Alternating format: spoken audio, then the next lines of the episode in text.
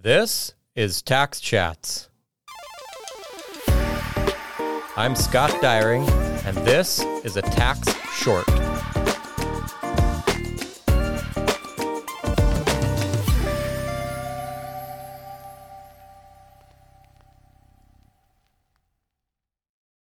Should you invest in a Roth IRA or a traditional IRA? You have probably heard people say that wise financial planning often includes investing in an individual retirement account, also known as an IRA.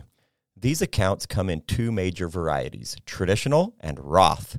So what is the difference between the two types, and which type should you use? IRAs are tax-favored accounts that are designed to encourage individual savings for retirement.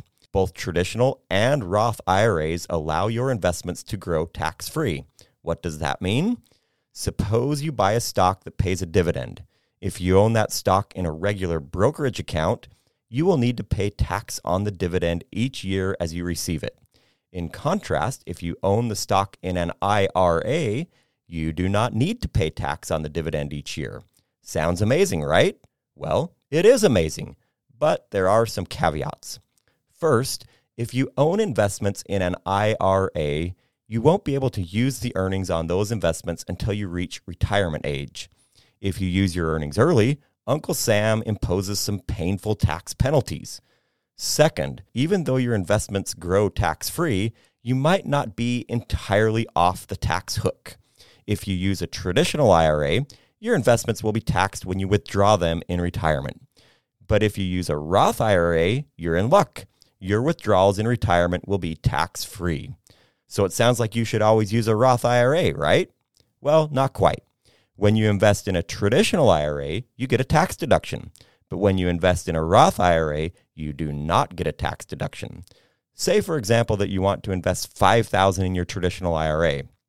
Your $5,000 investment would give you a $5,000 tax deduction.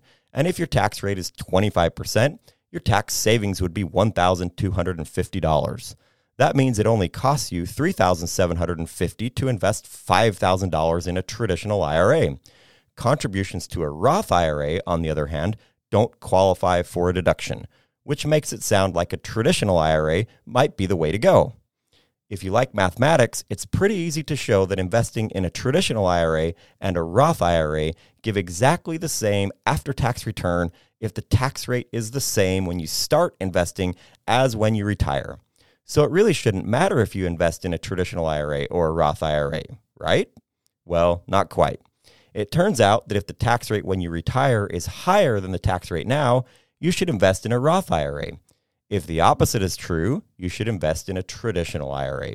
And if you are like me and you have no idea whether the tax rate will be higher or lower in the future, you might consider investing a little in both. So the next time someone asks if a Roth is better than a traditional IRA, you can tell them that a general rule of thumb is to invest in the Roth if they believe the tax rate will be higher in the future than it is now.